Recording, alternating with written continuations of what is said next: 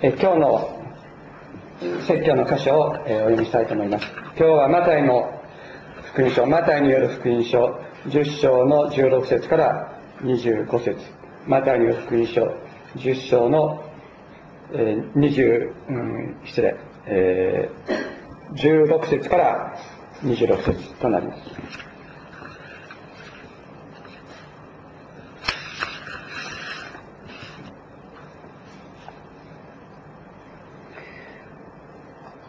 マタイによる福音書10章16節から25節。私はあなた方を使わすそれは狼の群れに羊を送り込むようなものだ。だから蛇のように賢く鳩のように素直になりなさい。人々を警戒しなさい。あなた方は司法法院に引き渡され街道で鞭打たれるからである。また私のために総督や王の前に引き出されて彼らや違法人に証しをすることになる。引き渡された時は何をどう言おうかと心配してはならない。その時には言うべきことは教えられる。実は話すのはあなた方ではなくあなた方の中で語ってくださる父の霊である。兄弟は兄弟よ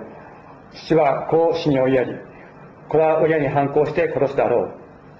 また私の名のためにあなた方は全ての人に憎まれる。しかし最後まで耐え忍ぶ者は救われる。一つの町で迫害された時は他の町へ逃げていきなさい。はっきり言っておく。あなた方がイスラエルの町を回り終わらないうちに人の子は来る弟子は死に勝るものではなくしもべや主人に勝るものではない。弟子は死のようにしもべや主人のようになればそれで十分である。家の主人がベルゼブル悪霊の頭と言われるのならその家族の者はもっとひどく言われることだろう。皆さんここを読んでですねどうお感じになりましたか？イエス様は弟子たちを伝道にお使わしになるにあたって伝道のための心得をお与えになります。今読んだ、えー、この箇所今日私たちに与えられている箇所は迫害の予告であるわけですけれどもどういうふうにお感じになったでしょうか？えー、ねイエス様を信じることイコール迫害されることなら、キリスト教なんかに関わったりしない方がいいんじゃないか。ね、つい最近バプテスマ受けたけど、これちょっとまずかったんじゃないか。と思った方もいるでしょうか。あるいは、なぜ迫害されることになるんだろうか。というふうに、あの、疑問を持たれた方も多いのではないかとも思います。あるいはですね、もし一生懸命信仰したら迫害されるされるんだったらまあそこそこ信仰して迫害されない程度。まあ救われる程度には信仰するけれども迫害はされない程度にやっていったらいいんじゃないかというふうに感じるってこともあるかもしれないですよね。しかしもう一方で私たちはこのキリストの平和教会の仲間の中に信仰を持つことに対する反対や迫害を受けながら信仰を守っておられる方がいることを知っています。迫害されることについて神様を恨みしく思ったりなさらずにむしろ内側で神様との関係をさらに強めて輝いているお姿を拝見するにつれて信仰は理屈ではないんだということを本当に教えさせられています。学んでいます。圧迫する状況を超えさせる力その中にあってさらに強い希望を与える力死を打ち破る力があることを私たちは遠い世界のことではなくて私たちの仲間の中で実際に起こっていることとして学ぶことができることは本当に大きな力です。イエス様はご自分の全権大使として伝道にお使わしになろうとする12人の弟子たちにこのことをお語りになりましたけれども実際ですね彼らがこの後に伝道に使わされていった時っていうのはもう全くと言っていいほど迫害を受けてないんですよ。実は。受けてない。彼がイエス様のしろと言われたことは何だったかというと神の国は近づいたと宣言して病気を癒し悪霊を追い出す働きでした。しかしその働きその働きをしている間は迫害を実は受けなかったのです。むしろ迫害を受けるようになったのはイエス様の十字架と復活の後ペンテコステにおいて聖霊を受けた後だったのですその時からです。そしてその迫害は、その時から現在に至るまで続いています。イエス様の十字架と復活の後の精霊による伝道は、それ以前のものとは質的に異なるものだったということがわかります。だから、イエス様がここでお語りになっているのは、イエス様が復活して天にお帰りになった後に起こるべきことを予言的にお語りになったと一般には理解されているわけです。ペンテコステの後、弟子たちが語ったのは、イエス様の十字架と復活だったんですね。彼らは何て言ったかと言ったら、あなた方が十字架にかけて殺したあのイエスは、蘇って今も生きているっていうのが彼らの主張だった。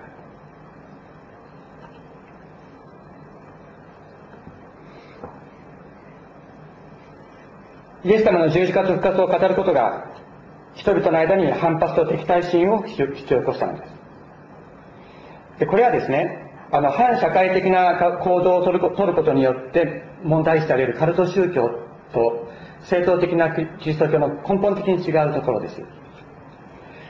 えー、カルト宗教は反社会的な行動を取る、その反社会性の家に社会から攻撃を受けます。しかし、正統的なキリスト信仰が迫害を受けるのは、そこに反社会性があるからではありません。人間の持っている罪そのものがイエス様の十字架と復活という事実に敵対するからです。イエス様はヨハネによる福音書で次のように語っておられます。えっ、ー、と、ヨハネの福音書のですね、16章の5節から11節新約聖書のちょうど200ページになりますけども、次のように語っておられます。ヨハネの福音、ヨハネの福音書の、えー、16章の、えー、5節から11節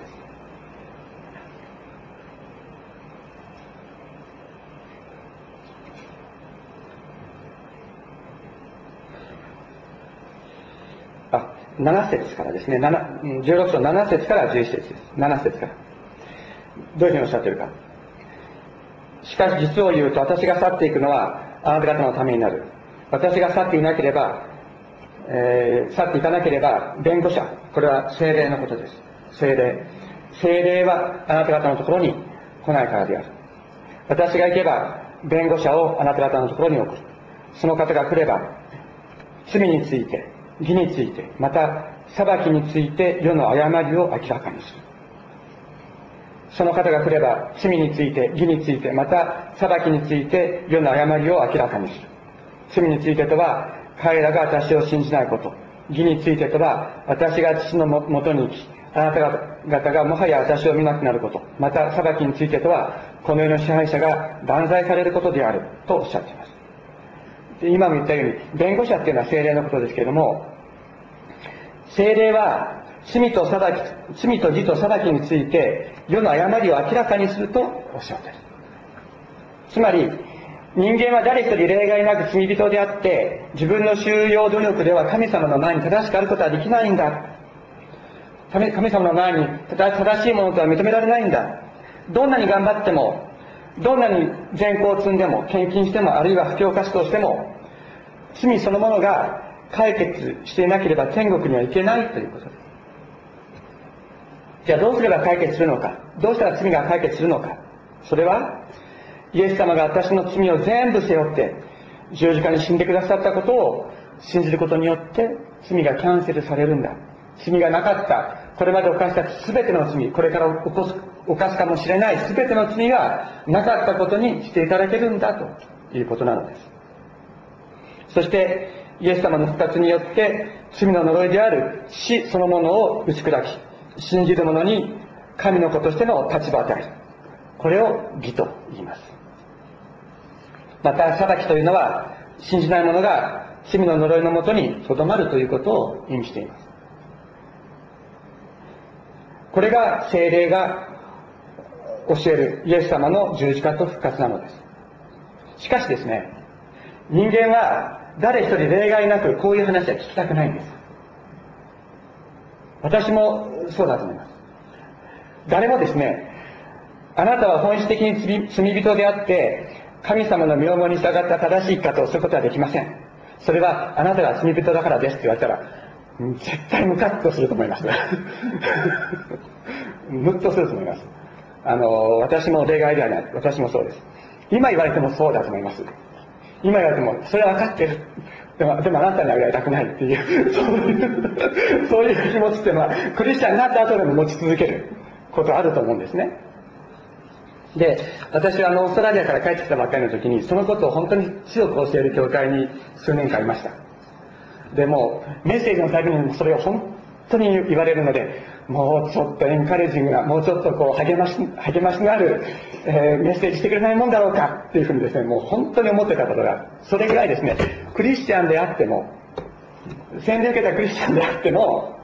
そのことを言われるとですね、いや、それは分かってるけど、あんたには言われたくないみたいな気持ちってのあるわけです。となると、これはクリスチャンじゃなかったらもっとそう思いますよね。クリスチャンじゃなかったらもっとそう思います。えー、ディール・カーネギーっていう人が人を動かすという本を書きました。もう十、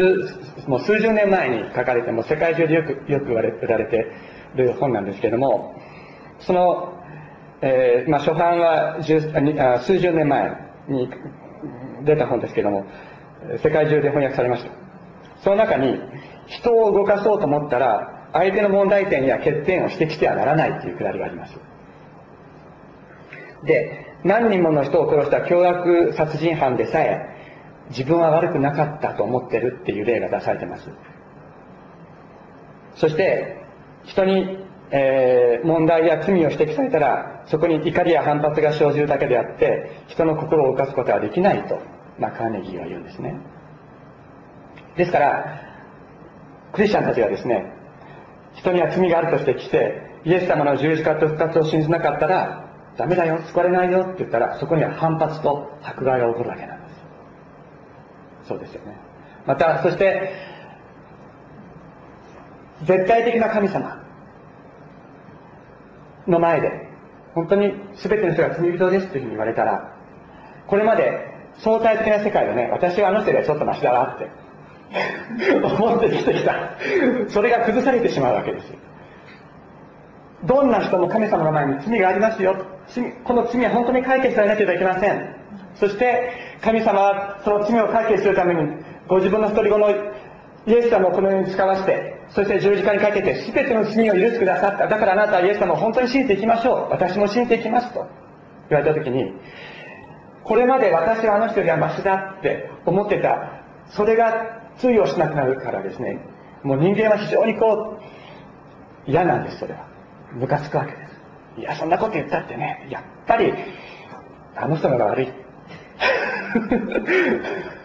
まあそういうことあるかもしれないけども、でも、あの人は悪いかもしれない。でも、あなたの問題は、あなたの問題としてイエス様は、イエス様を本当に受け入れる必要がありますと、聖書は言うのです。で、また仮に、仮にですね、えー、罪を認めたとしても、自分の方法で罪を解決したいという、そういう傾向が人間にはあります。慈善活動する。努力して良い人間になる。修行する。これまでやった悪いことのですね、罪滅ぼしの善行を行う。え自分が頑張ったことのご褒美として天国に行けると言ってもらいたい。そういう思いはみんなあると思います。あなたいい人間になりましたね。それだけ頑張ってるんですから、ね、天国に行けますよと言われるのは人間は好きです。宮沢賢治は、あの、銀銀河テストの夜という本を書きましたけれども、このことがさらに突き詰められて考えられています。え、その中にカンパネルラっていう少年が出てきますが、あの、ファンタジーですね。カンパネルラっていうのが出てきますが、親友のジョバンニが学校でいじめられているのを見ながら彼は助けずに苦しんでる。苦しむんです。で、賢治は、あの、十字架を表す北、北十字星、北十字ですね、白鳥座から南十字星を通ってサソリ座まで行く銀河鉄道にジョバンニとカンパネルラを乗せて語らせるんです。イエス様の十字架の救いを信じて天国に行くよりも、自分自身が友のために命を捨てることができる人間になることが救いなんじゃないのかって語らせるわけなんです。どう思いますか？イエス様の十字架の救いを信じて天国に行くよりも自分自身が友達のために死ねる人間になることの方が救いなんじゃないのかと賢治は言うんです。若い時にキリスト教に触れて宣教師と語り合いながらイエス様の十字架を信じることができなかった賢治の思いがここに表されています。しかし聖書は言うんです。どんなに良い人間になったとしても罪そのものは残ると。どんなに人のために命を捨てるような犠牲的な行為をしたとしたとしても自分の行為によっては罪はキャンセルされないんだと聖書は言うのです。いやあなたは仮に人のために死ぬことがあったとしてもあなた自身の命は自分の罪のために滅びていかなければいけない。あなたは人の本当に人の魂を救うだけの命を本当は持っていないんだと聖書は言うのです。罪はそれほど根深く深刻なのだ。だからイエス様の十字架以外に救いはないと聖書は厳しく語る。またそこに私たちの望みがあるわけですけれどもこういう話を聞くときにいやそんなことはないだろうというのが普通の人の罪ある人間の反応である。だから迫害が起こるのだと聖書は言う言うわけです。だから私たちが主イエス様私は罪人です。どうぞ私の罪を許してくださいと祈れるということはこれは奇跡なんです。精霊による奇跡なんです。私たちの思いから出たものではありません。精霊が私たちに罪を認めさせイエス様の十字架によって罪が許されていることを確信させイエス様の復活によって永遠の命の中に生かされているということを告白させてくださる。これはまさに精霊の働きなのであって私たちから出たものではないと聖書は言うのです。だからイエス様はおっしゃるんですね。それは狼の群れの中に羊を送り出すようなものだと。私たちはイエス様の十字架の贖いによってイエス様の羊となりました。自分の弱さを認め水や草のあるところに導いてくださる主が自分には必要なんだということを告白するものになったのです。自分勝手な道にさまよい出てしまうような愚かな自分を知って主をどうぞ私を導いてください。もし私がさまよい出て迷ってしまった時にはどうぞ私を探しに来て私を見つけてくださいと祈るものとなった。こんな愚かでバカな自分のために命を捨ててくださる羊飼いイエス様がおられるそのことを知るものとなったのです。これこそ精霊の働きです。イエス様は私たちの羊飼い私たちはイエス様の羊なのです。しかしイエス様を認めないこの世はまさに狼の群れです。私たちはそのような世界に生きておりそのような世界に使わされているのだ。聖書ははっきりとこの世の権力を支配しているのは悪霊であると述べています、えー、エフェソの手紙の、えー、2章1節。エフェソの神帝の手紙2章1節。353ページになります。353ページ。後ろの方ですね。後ろの方353ページ。エフェソの神帝の手紙の2章1節に次のように書いてあります1節から6節さて、あなた方は以前は自分の過ちと罪のために死んでいたのです。この世を支配する者、かの空中に権力を持つ者、すなわち不従順な者たちのうちに今も働く霊、悪霊ですね、に従い、過ちと罪を犯して歩んでいました。私たちも皆、こういう者たちの中にいて、以前は肉の欲望の赴くままに生活し、肉や心の欲するままに行動していたのであり、他の人々と同じように生まれながら神の怒りを受けるべきものでした。しかし、憐れみに富む神は私たちをこの上なく愛してくださり、その愛によって罪のために死んでいた私たちをキリストと共に生かし、あなた方の救われたのは恵みによるのです。キリストイエスによって復活、共に復活させ、共に天の玉座につかせてくださいました。この世を支配する者、かの空中に勢力を持つ者、すなわち不従順な者たちのうちに、今も働く霊に従い、過ちと罪を犯して歩んでいましたと言っていますつまりこの世この世のを支配する権力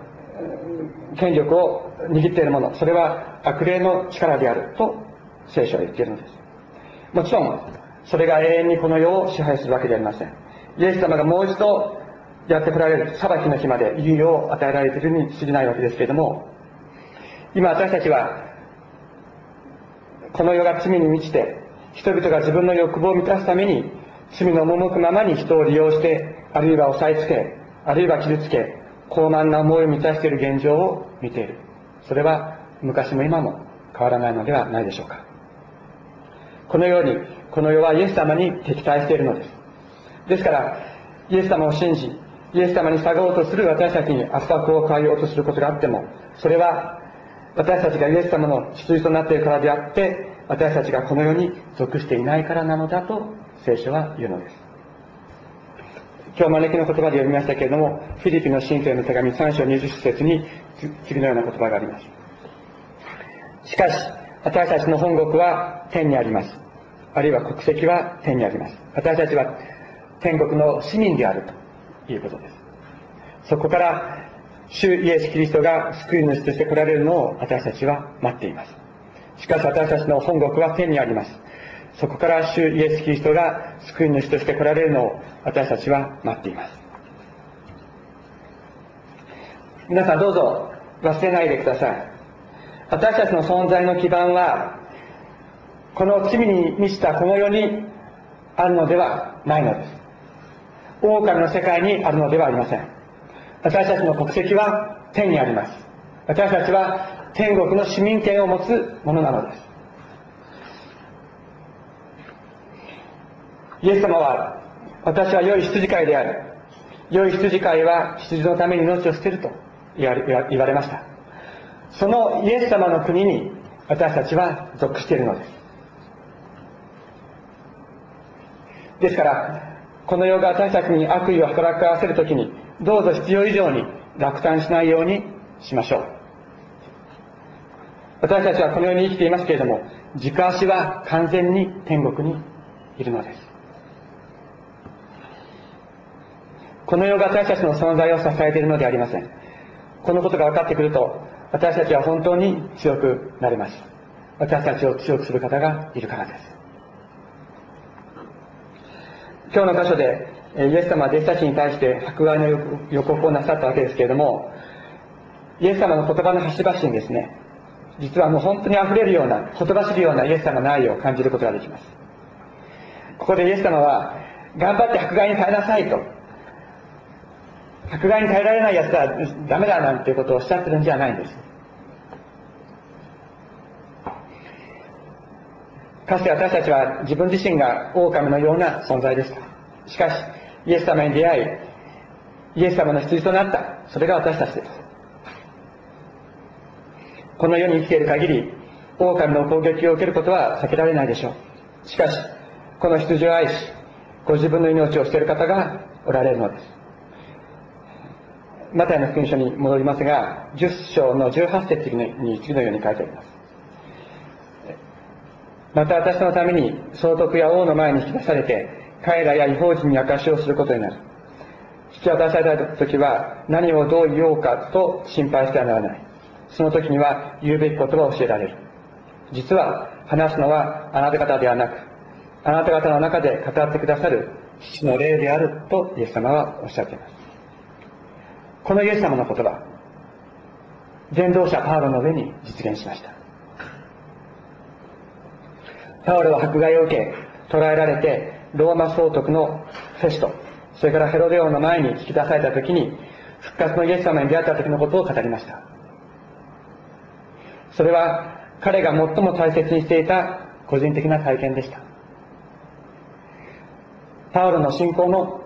根底にあったものを彼はそこで語るのです。それは人に十字架につけられて殺されたあのイエスは今も生きている。生きて私に出会ったんだ。ということだったんです。キリストは今も生きている。それがパウロの告白でした。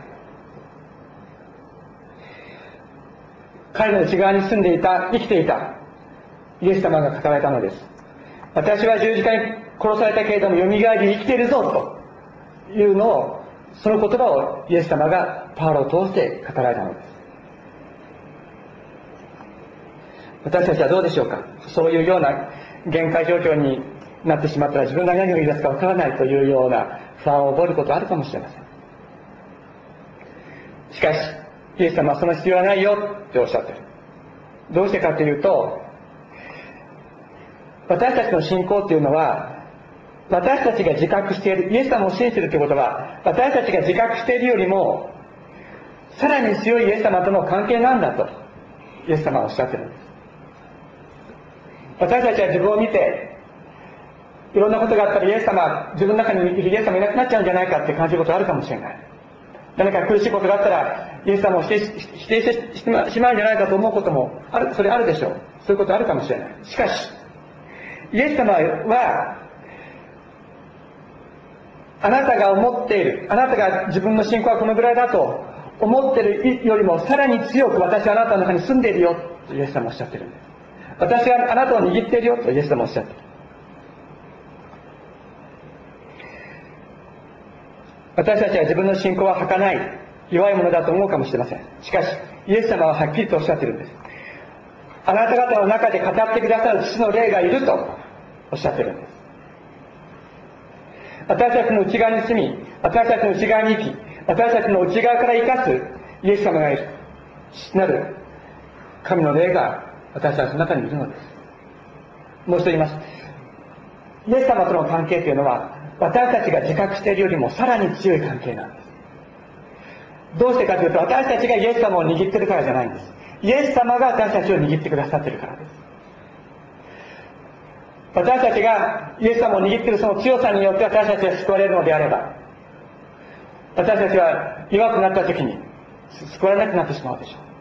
う。しかしそうじゃありません。イエス様は私があなたを握っているとおっしゃってるんです。あなたの手が弱くなって私も手を離すことがあっても私はあなたを握っているよ。これがイエス様の救いなのです。22節に次のようにあります。また私の名のためにあなた方は全ての人に憎まれる。しかし、最後まで耐え忍ぶ者は救われると。これはですね、えー、迫害に耐えて頑張り抜かなければ救われないというふうな意味ではありません。どうしてかといったらですね、次の説にこういうふうに書いてあるからです。一つの町で迫害された時には他の町へ逃げていきなさいと言われている。ずっと迫害に耐えてそこにあの踏ん張らなければいけないとおっしゃったわけじゃなくて迫害されたら逃げなさい逃げていいんだとイエス様おっしゃったむしろ逃げていった別のところでイエス様の十字架と復活を語るそのようにして初代教会時代の伝道は進んでいきました最後まで耐え忍ぶ者が救われるというのは、逃げていくことができるのであれば逃げていきなさい。私も逃げる者たちと一緒に行くよ。そしてそのようにして私と一緒に生きていきなさい。逃げながら信仰を守っていきなさいということです。もちろん逃げていくことができない状況もあります。家族の中で迫害を受ける場合などがそうですけれども、逃げていきなさいと言われたイエス様は、逃げていくことができない、そのような状況の中に休み場を備えてくださらないでしょうか。そして言われます。はっきり言っておく。あなた方がイスラエルの町を回り終わらないうちに人の子は来ると。これは、私は君たちを決して見捨てないよというイエス様のはっきりした約束を語っておられるのです。あなた方がイスラエルの町を回り終わらないうちにという言葉については、学者によっていろいろな見解がありますけれども、これは、イスラエルの人々が全てイエス様を救い主として受け入れるようになる前にという意味であって、この迫害の時が永遠に続くわけではないという意味です。イエス様がもう一度やって来られ、この罪の世を裁かれ、迫害の時が終わると、その時がやってくるとおっしゃっているのです。私たちは毎週、えー、使徒信条を告白していますけれども、終わりのあたりでですね、えー、真ん中のあたりかな、賢いより来たりて生ける者と死にたる者と裁きたまわんというところがあります。これはイエス様がもう一度やってきて、この世を裁かれる。迫害の時が終わる時が、迫害の時が終わる、そういう時がやってくるということです。もう、くどいかもしれませんが、イエス様との命の関係っていうのは、私たちが主体的に信じているって感じているその感覚で測れるほど弱いものではありません。イエス様が握ってくださっている。そこに私たちの希望があるのです。確かに私たちは羊のように弱い存在でしょう。しかし、羊のために命を捨ててくださる方がおられるのです。私たちはできれば迫害など受けたくはありません。中にはですね、迫害なんか、迫害を受け、迫害を受けることもないような生ぬるい信仰ではダメだという人も、まあ、いなくはないんですけれども、でも、イエス様はここでそのようなことをしたとおっしゃっているわけでもないんです。イエス様の十字架と復活によって生かされるものと、そうでないものとの間には、決定的な命の違いがあるんだ。そういうふうになった。君たちはそういうふうになったんだ。とおっしゃってるんです。そして君たちは私に属するものなんだ。迫害を受けることあるだろう。しかし、君は私のものだ。君はこの世に属してるんじゃない。いや、この世は過ぎ去っていくものだ。天国には、天にはもっとしっかりした永遠の御国がある。君はそこに属するものだ。たとえ、この世がお前に敵対することがあっても、お前の存在の基盤は揺れ動かないよ。絶対に動かないよ。とおっしゃってる。この私が、イエス様自身が、お前の存在の基盤だからだ。イエス様はそのように私たちにおっしゃっているのです。お祈りしましょう。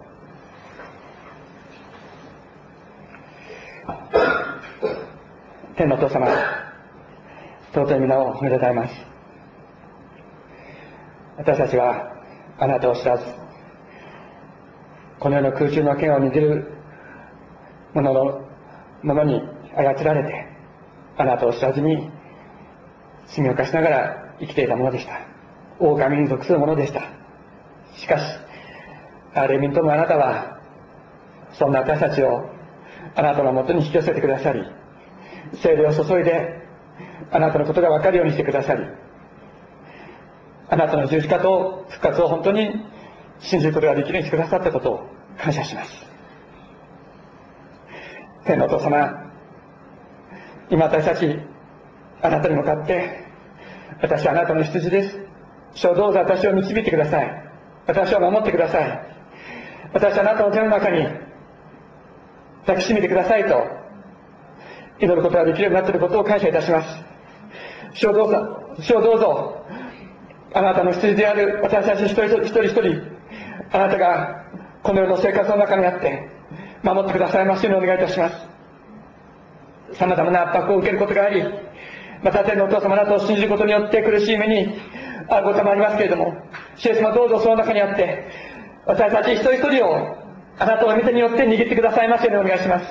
あなたが握ってくださっているという大きな安心の中に、天のお父様はその時を本当に守られますように、あなたが導いてください。主イエス様どうぞ、痛む時、あなたが進んで癒してください。天のお父様苦しい時に、あなたの希望を注いでください。そしてどうぞ、あなたと共にどんな時にも歩んでいくことができますように、お支えくださいますようにお願いします。心から感謝して、尊いイエス様のお名前によってお祈りいたします。アメン。